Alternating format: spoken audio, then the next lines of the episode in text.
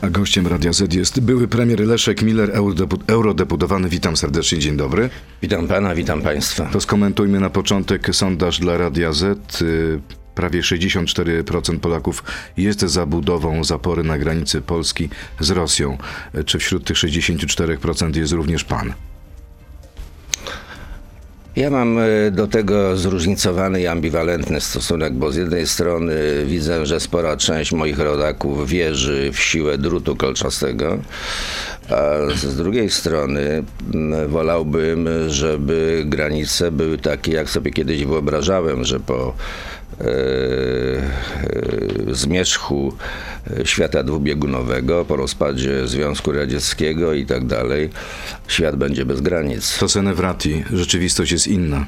Więc żal mi tego marzenia. Dobrze chociaż, że w Unii Europejskiej e, granice nie istnieją. No dobrze, ale trzeba ten stawiać ten mur, czy nie? Czy pan był, gdyby pan był premierem dzisiaj, to pan podjąłby taką samą decyzję? Prawdopodobnie taką samą, dlatego że mamy wojnę na Ukrainie, graniczymy zarówno z Ukrainą, jak i z Rosją, a więc jesteśmy jedynym krajem Unii Europejskiej, który ma takie granice. No i być może trzeba dmuchać na zimne. Ze strony obwodu królewieckiego coś nam grozi dzisiaj? Nie, nam nic nie grozi ze strony Rosjan. Dlaczego? Bo jesteśmy w NATO. A i nie ma szans w ogóle, żeby cokolwiek, jakikolwiek gest wykonali wobec nas, agresywny? Ja się dziwię, wie pan, e, niektórym polskim politykom, którzy uważają, że NATO to jest taki papierowy tygrys i Putin za chwilę przyjedzie tutaj e, czołgami. No każdy, kto tak mówi, jednocześnie przekreśla siłę odstraszającą i potencjał NATO. No dobrze, ale pamiętam, że przed 24 lutego też niewiele osób myślało, że Putin się zdecyduje na agresję wobec Ukrainy. Tak, sam uważałem, że to jest niemożliwe, no ale Ukraina nie jest członkiem NATO. Czyli nic nam nie grozi ze strony Putina, żadna rakieta nie przyleci do Warszawy. Tak uważam. Jeżeli na przykład utrzyma się taki stan, że do 25 roku życia dziewczęta, młode kobiety piją tyle samo co ich rówieśnicy, to dzieci nie będzie. To słowa Jarosława Kaczyńskiego z soboty. Czy to Pana zdaniem najważniejsza przyczyna spadku dzietności w Polsce? Może pan e, prezes e, wysnuwa takie obserwacje, patrząc na swoje koleżanki partyjne. Myśli pan, że ma na myśli posłanki Prawa i Sprawiedliwości? No być może. No ale gdybyśmy pominęli tę warstwę taką obyczajową dowcipu czy nie dowcipu, to jest pana zdaniem problem czy nie? Nie ma żadnego problemu, dlatego że e, niewielka niewielki przyrost naturalny, a właściwie brak mm, przyrostu naturalnego nie zależy od czynników, o których mówi pan Kaczyński. Zresztą e, mężczyźni piją znacznie więcej.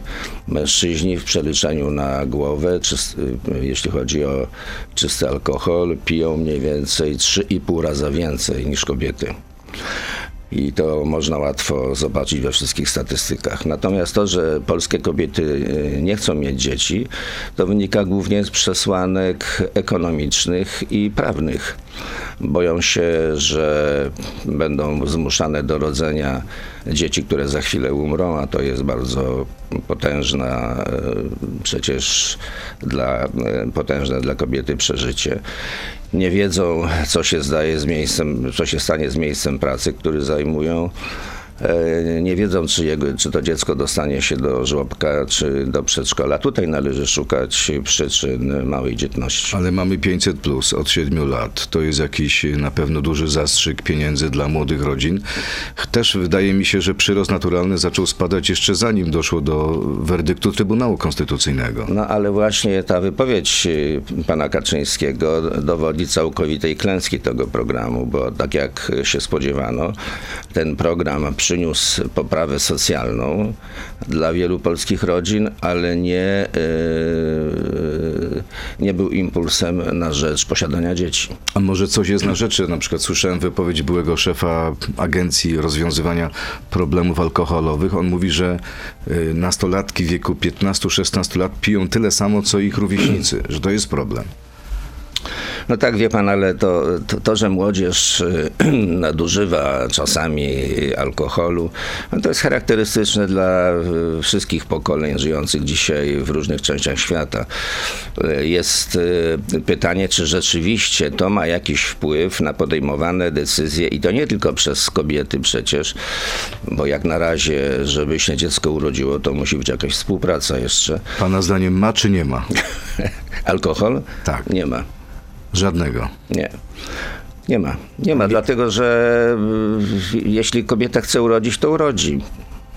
E, A co będzie z e, środkami, miliardami Unii Europejskiej na KPO? Dostaniemy te pieniądze czy nie? Jest pan blisko e, Komisji Europejskiej, bywa pan w Brukseli, w Strasburgu. Wie pan więcej chyba niż przeciętny Polak. Na stan dzisiejszy nie dostaniemy. Niech pan sobie, panie redaktorze, wy, wyobrazi, że na tym stole leży starta, sterta pieniędzy i siedzi y, urzędnik, który czeka na Polaka, który przyjdzie i zabierze te pieniądze. Tylko, że ten Polak y, musi mieć y, dokumenty, z których wynika, że wszystkie zobowiązania zostały spełnione.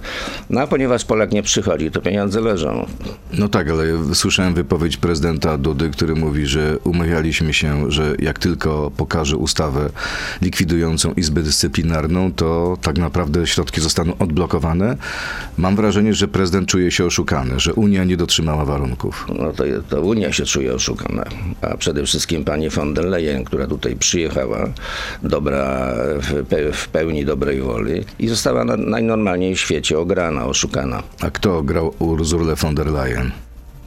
Pani von der Leyen przyjechała tutaj wierząc, że projekt y, ustawy, który złożył pan prezydent i który został poprawiony w Senacie, idzie w dobrym kierunku. Ale y, na, za chwilę po jej wyjeździe y, PiS w Sejmie to wszystko zmienił. Więc ta ustawa wróciła do takiego stanu, który nie jest do zaakceptowania przez Unię Europejską. A może jest tak, że my nie dostajemy tej kubki pieniędzy, która leży na stole przez takich ludzi jak pan? No, e, To jest cytat z Jarosława Kaczyńskiego. Gdyby nie tacy ludzie jak Leszek Miller, gdyby ta opozycja była inna, te pieniądze już dawno byśmy mieli. Proszę pana, chciałbym mieć taką moc, żeby decydować o takich e, pieniądzach. No a jeśli chodzi o wypowiedzi pana Kaczyńskiego, a wie pan, ja wiem, że ja się nie podobam panu Kaczyńskiemu, no ale czerwień e, nie atakuje tylko byk. Czasem jest to baran z ambicjami. E, Nazywa pan prezesa Kaczyńskiego baranem? Nie, to nie tylko chodzi o Kaczyńskiego, tu chodzi również o jego różnych ws- współpracowników. Bo ja panu zacytuję, co prezes mówił jeszcze o panu. To nie był jeden z tych postępowców w PZPR-ze, tylko ten beton partyjny i on nieustannie atakuje Polskę w najobrzydliwszy sposób.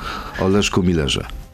Mogę panu pokazać moje zdjęcia z Kaczyńskim, jak sobie ściskam. A ja było. pamiętam, to był rok 2014, 15 Jakoś tak. i ile było krytyki, że pan wtedy- się spotkał z nim wtedy. Wtedy, jak rozumiem, pan Kaczyński nie miał żadnych y, problemów. Ale wtedy wie też pan- pan nie miał problemów, bo się pan spotykał z prezesem Kaczyńskim. Tak, no wtedy jeszcze miałem, miałem jakieś złudzenia, teraz już nie mam. Czyli tych pieniędzy nie dostaniemy, nawet gdybyśmy wypełnili kamienie milowe? Nie, jak kamienie milowe wypełnimy, to dostaniemy oczywiście. Czyli co, pomysł Pawła Kukiza, aby odwołać Zbigniewa Ziobrę razem z opozycją, rozwiązałby tutaj problem? Proszę pana, Bruksela się nie interesuje, e, czy pan e, Kukiz zachowa się tak, czy pan mm, Ziobro zostanie odwołany.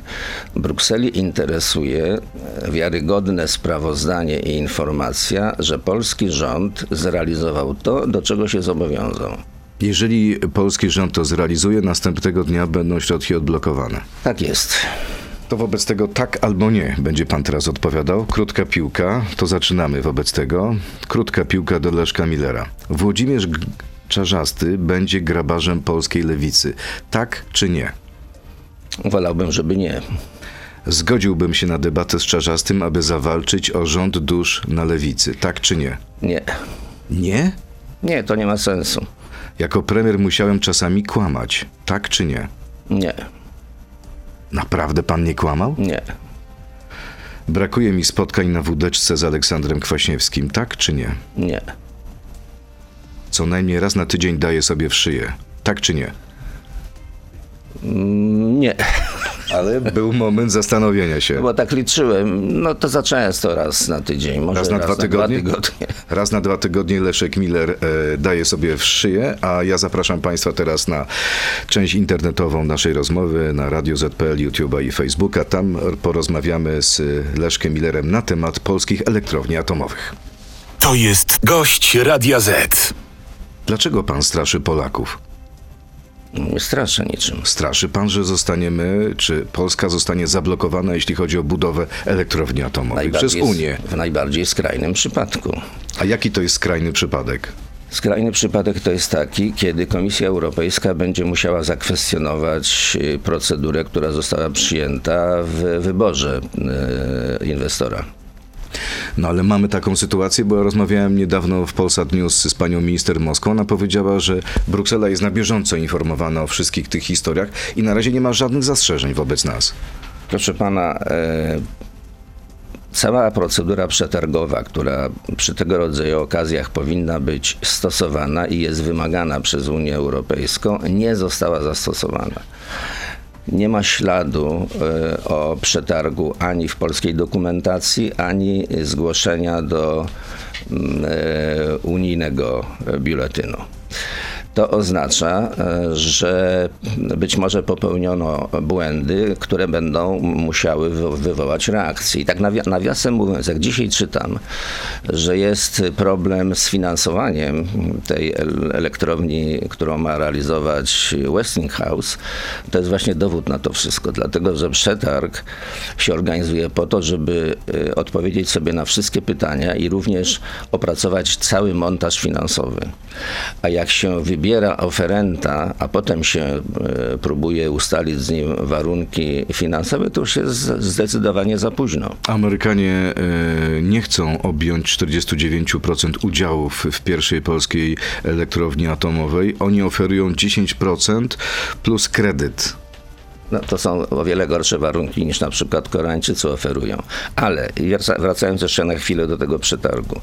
Więc po pierwsze wiemy już na pewno, że nie było przetargu, że żadna procedura przetargowa nie została zastosowana. Ale mamy sytuację teraz- nadzwyczajną, panie premierze, wojna. No właśnie pozwoli. Kryzys energetyczny. A teraz to nie oznacza oczywiście, że nie ma wyjątków. I rząd polski powinien zwrócić się do Unii Europejskiej, żeby y, ona zgodziła się na y, wyjątek, który może składać się jakby z, y, z dwóch przewidywanych procesów. Po pierwsze, Wyjątek może być zastosowany wtedy, kiedy jest umowa międzyrządowa, czyli na przykład jest umowa między rządem polskim a rządem amerykańskim w sprawie tej elektrowni. Dwa, jeżeli polskie władze powołałyby się na bezpieczeństwo państwa. Ale jak pan tutaj będzie miał y, przedstawicieli rządu, niech pani ich o to zapyta, czy rząd polski wystąpił do Komisji Europejskiej z prośbą o zgodę na tryb przetargowy, y, bezprzetargowy. To wydaje się oczywiste, no bo są takie przesłanki rzeczywiście, że mamy problem bezpieczeństwa. No ale dlaczego nie wystąpił polski Czyli pana zdaniem, jak wystąpi, nie będzie problemu? Komisja Europejska Nie, jak- może wziąć jak- to pod uwagę? Jak polski rząd wystąpi do komisji, to komisja otrzyma szansę, żeby się w tej sprawie wypowiedzieć. A wracając jeszcze do tych warunków między Polską a Ameryką, dziwi się pan, że Amerykanie tak e, słabo chcą wejść w tą elektrownię? To po co w ogóle wchodzą? No bo chcą być obecni na e, rynku europejskim. Zresztą oni się angażują w mnóstwo takich podobnych rozwiązań. Ta firma zresztą jakiś czas temu przeszła zmianę własnościową. Ona jest w ciągu ewolucji. No a wszystko się okaże w tak zwanym praniu. Ale to, że zaczyna się dyskutować o finansowaniu po decyzji Rady Ministrów, to jest, to jest komedia po prostu. A w każdym razie to jest bardzo niepokojące. Kardynalny błąd rząd Kardynalny popełnił? błąd. Wie pan, e, ja byłem w podobnej sytuacji, kiedy decydowaliśmy o wyborze e, samolotu wielozadaniowego i myśmy przeprowadzili klasyczny przetarg. Zgłosiło się trzech oferentów. E, F-16 amerykański, Mirage francuski i Gripen szwedzki. Wszystko było jawne, czytelne. W tym przetargu również był offset i metody finansowania. Także jak komisja przetargowa wybrała z tych trzech propozycji jeden, to było wszystko wiadome. Yy, Dlaczego wtedy można było to zrobić, a dzisiaj nie można tego zrobić? Rzecznik Prawa i Sprawiedliwości, pan poseł Fogiel mówi, że tak naprawdę to nie powinien na ten temat pan się wypowiadać, bo pan zablokował gazociąg bałtycki Baltic Pipe i to ma pan wciąż na sumieniu i nigdy nie zostanie to panu zapomniane. Panie redaktorze, jak ja byłem premierem, to nie było Baltic Pipe, tylko był kontrakt norweski. E, Więc y, to nie jest to samo co Baltic Pipe. Tak jak e, rum nie jest rumakiem, a koń nie jest koniakiem. I ja już wielokrotnie na ten temat się wypowiadałem i bardzo żałuję, że zarówno pan Fogiel, jak i jego koledzy, być może z powodów jakichś braków intelektualnych, nie potrafią tego zrozumieć. Nie ma pan wyrzutów sumienia żadnych w tej Powiem sprawie. panu więcej. Niech oni poczytają e, nie byle kogo, bo e, szefa doradców e, premiera Buzka w tamtych czasach, pana Waldemara Koczyńskiego, który to wszystko, o tym wszystkim pisze dostępnym językiem, na tyle dostępnym, że pan Fogiel i koledzy mogą to zrozumieć prawdopodobnie. Ja w ogóle, wie pan, z pewną sympatią śledziłem takie powolne wstępowanie po drabinie ewolucji pana Fogla. Ale jak został rzecznikiem, to spadł z tej drabiny. No, proszę nie żartować, panie premierze. No, To taka wycieczka personalna pod jego adresem. Panie, ale to, to moja opinia i tyle. Mówił pan o baranach, teraz o drabinie ewolucji? No, jeszcze nie skończyliśmy tej rozmowy. No dobrze, to za, zastanawiam się, co pan powie na to pytanie naszego słuchacza. Jakub Jóźwiak, czy według pana jedną z cech praworządności w kraju, w Polsce, jest możliwość orzekania przez sędziów z czasów PRL-u? Oczywiście. Nie ma z tym pan Jeżeli, w problemu stos- jeżeli żadnego? w stosunku do nich nie ma żadnych uwag i że jeżeli oni wypełniali swoje, e, swoje funkcje należycie, to czemu nie? A jak się skompromitowali wyrokami, na przykład wsadzając kogoś do więzienia każdy przykład. za sprawy polityczne? każdy przykład powinien być rozpatrywany indywidualnie. Czyli sam fakt wyboru w czasach PRL-u ich nie dyskwalifikuje. Nie. Robert Stępiński, gdzie dzisiaj z, panu punktu, z pana punktu widzenia i oceny jest miejsce dla Jarosława Gowina w polskiej polityce? Zgadza się pan z wypowiedzią Donalda Tuska, że pan Gowin, jego działalność musi być rozliczona? Wypowiedź Tu- Tuska oznacza tyle, że y, pan Gowin na pewno nie będzie czo- y, kandydatem w koalicji obywatelskiej, ale być może zostanie mm, przejęty przez kogoś innego. I jeżeli ten ktoś się na to zdecyduje, no to trudno y, blokować tego rodzaju rozwiązań. Czyli pana zdaniem jest dla niego miejsce na przykład na listach PSL-u? Jeżeli PSL tak będzie chciał, jeżeli pan Kaczyński tak będzie chciał. To jeszcze jedno pytanie a propos pańskiej przeszłości. Pan Zaskroniec to jest tytuł naszego, tytuł naszego słuchacza. Czy jako były prominentny działacz PZPR nie czuje pan wstydu za to, co zrobiliście Polsce? Nie, a w pewnych y, fragmentach nawet dumę. Na przykład z czego pan czuje dumę? Z tego, że na przykład został wykonany y, wielki y, program y, oświeceniowy, co spowodowało, że nawet najbiedniejsi mogli uczęszczać do szkół, uczyć się, że została Polska odbudowana, no i że Polska bardzo dobrze zagospodarowała, zagospodarowała tak zwane ziemie zachodnie. Ale PRL zbankrutowała. Nie tyle zbankrutowała, tylko e, e, gospodarka rynkowa e, okazała się bardziej efektywna i lepsza niż gospodarka centralnie sterowana. Panie premierze, czy robi pan nową partię z Markiem Polem? Bo Nie. pojawiły się takie spekulacje. Nie, nie, tego nie robię. Czyli nie zajmuje się pan rywalizacją z Włodzimierzem Czarzastym? Nie, e, jeśli pan ma na myśli to, że byłem e, niedawno w Sejmie na takiej małej uroczystości, to ona miała bardziej sentymentalny charakter. Mianowicie chodziło o e, dwudziestolecie podpisania między mm, Unią Pracy a SLD umowy o współpracy, która dała nam potem wielkie zwycięstwo w 2001 roku. Czy nie rzuci pan wyzwania swojemu przyjacielowi Włodzimierzowi Czarzastemu? Niech sobie pan Czarzasty robi co chce. Naprawdę macha pan już ręką na to wszystko? Mało mnie to interesuje, naprawdę. No nie wierzę. Ja mam wrażenie, że pan czasami zasypia i myśli pan, co, to, co ten Czarzasty jeszcze zrobi? Proszę pana, mam No inne, czuję, czuję, że pan ma uraz do niego. Proszę pana, mogę pana zapewnić, że mam inne, o wiele piękniejsze sny. No dobrze, ale Czarzasty dobrze kieruje partią lewicową? Ja uważam, że nie powinien kierować, e, bo e, sprzeniewierzył się zasadom demokratycznej partii.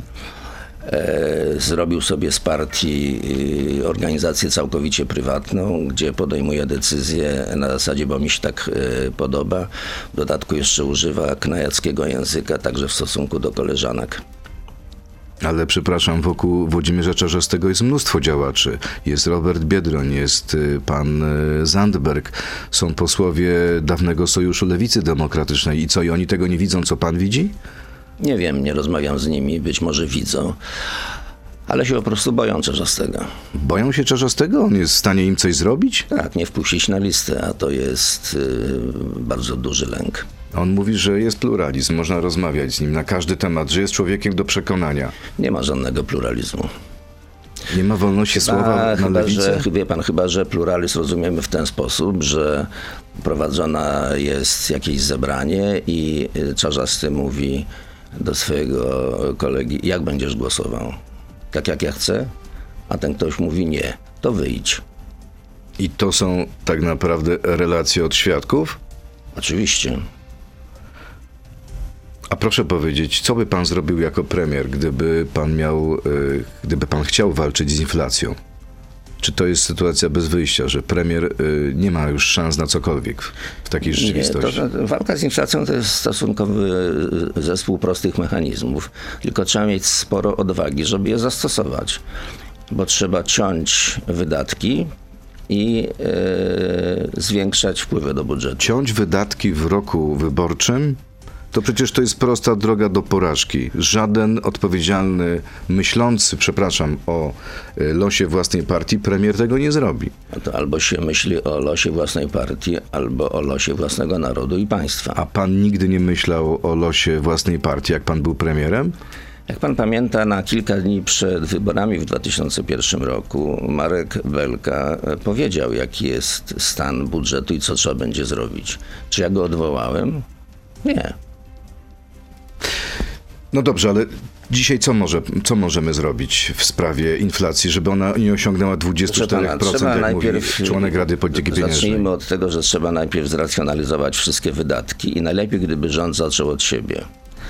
Eee, Pan wie, ile dzisiaj wynosi y, w projekcie budżetu wynosi budżet kancelarii premiera. Czyli pan by go ściął. Wynosi miliard złotych. Zadania się zwiększyły kancelarii A wie premiera. pan, ile wynosił budżet za moich czasów? 80 milionów.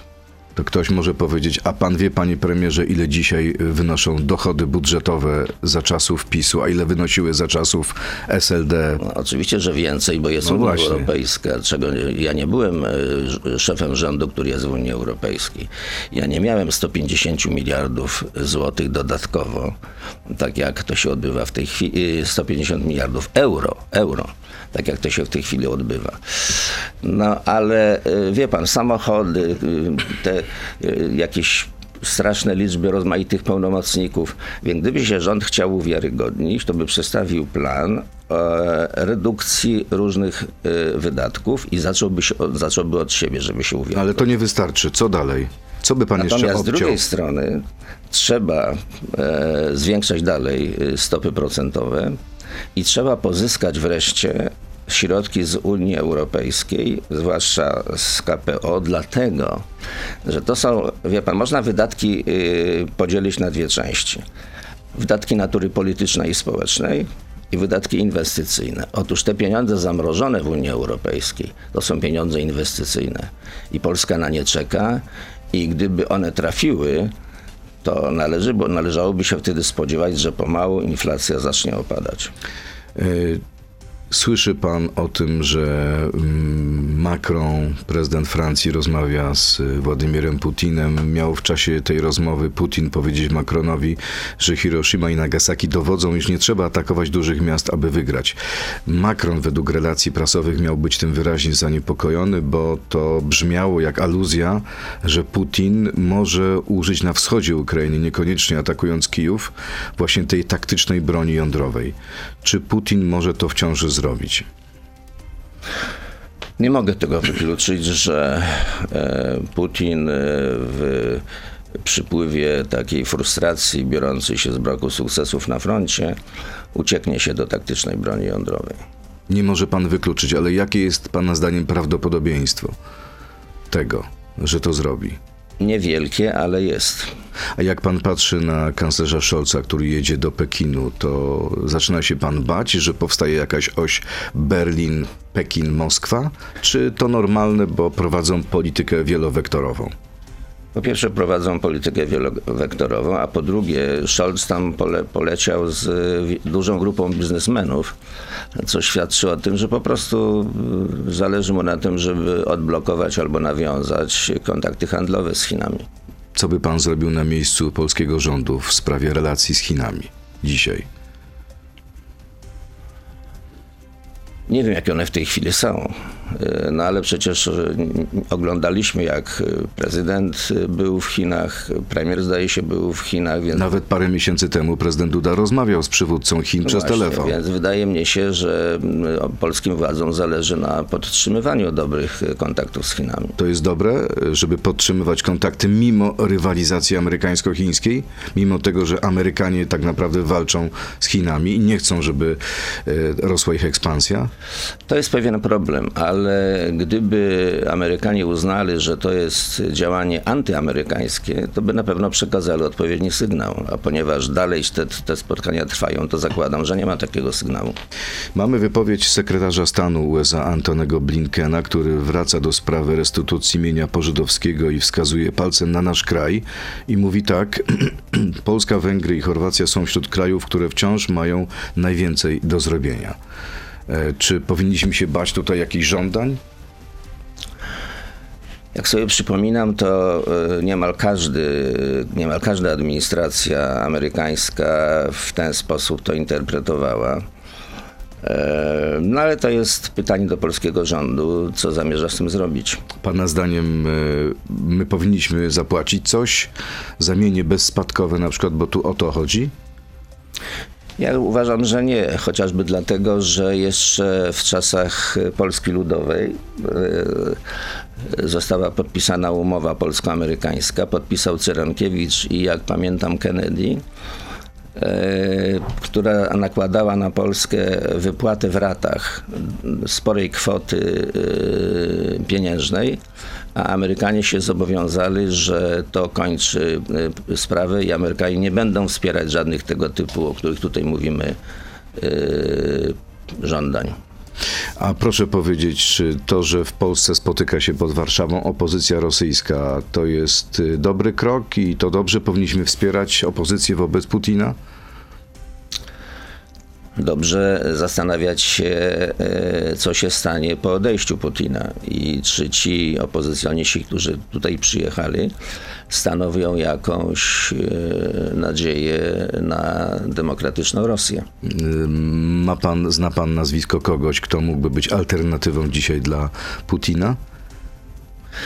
Ja znam parę osób, y, ale oni nie odgrywają większej roli. Y, Kiedy ja byłem premierem, to szefem rządu rosyjskiego był pan y, Kasjanow, który dzisiaj jest opozycjonistą. Ma odpowiednie y, doświadczenie w pracy administracyjnej, więc y, gdyby on na przykład był brany pod uwagę, to byłoby zupełnie nieźle. Dzisiaj jednym y, z opozycjonistów, którzy uczestniczą w tym spotkaniu, jest były minister z czasów Kasjanowa, pan Ponomariow.